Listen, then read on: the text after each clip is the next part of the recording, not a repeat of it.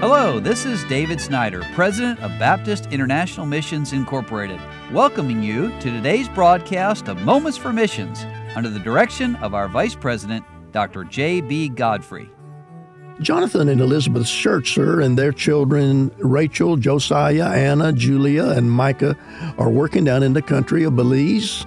And we're so glad these folk are there. They, they're wonderful people and very involved in their ministry and they say, Thank you for praying for us. We've seen God's Spirit working in the hearts and lives of many souls. Several people in our church have been doing a one year Bible reading plan this year. One of our young men recently approached me after church and excitedly shared how surprised and thrilled he was to know that rainbows are a reminder of God's promise to never destroy the world with a flood again. His excitement was a good reminder not to lose the joy of discovery in God's Word. Every part of God's Word is special and profitable.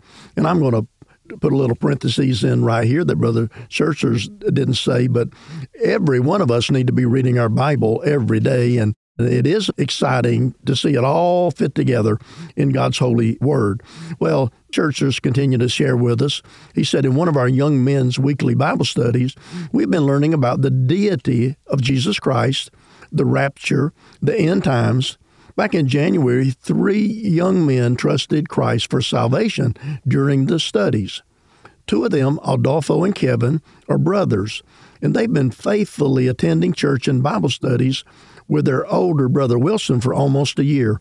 And it's just wonderful to see the Holy Spirit growing their understanding. Please pray for these three brothers as they grow in their walk with the Lord. Thank you for praying for our church as we established our first membership. 11 people attended our membership classes for three weeks earlier in the year.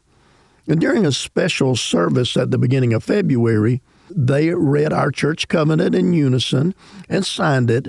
And after voting in our first deacon and church officers, the men individually asked God to use our church faithfully for His glory. And we then listened to a pre recorded charge and prayer from Pastor Glenn Brown of our sending church and ended the service with communion. Please pray for Faith Baptist Church of Belmopan to be a faithful and unified church body. In February, our church shared God's love with the police officers in our city. We packed 91 appreciation bags with individual notes for the officers. Each bag included a evangelistic DVD and a gospel track, and we committed to pray for each police officer by name as we packed their bags. It was a precious time of unity for our church family and when we delivered the bags to the station, the sergeant asked if we would be interested in hosting an event in March for the women police officers. Please pray for this opportunity to serve the women officers and share the gospel with them through a service and lunch. And we'll be hosting a free Christian music concert for the community. And also, please pray for souls to be saved and lives to be changed through the power of God's truth. We continually see answers to prayer as we toil in this harvest field for Christ, and how we thank God for your faithful partnership in our efforts for Him here. May God bless you as you serve in your church family and reach out to your own community with the gospel of Jesus. Well, this letter illustrates so well what it's all about, and that is bringing people to Christ and forming them together into a local church body, and we're thankful for what God is doing there through the Schertzers.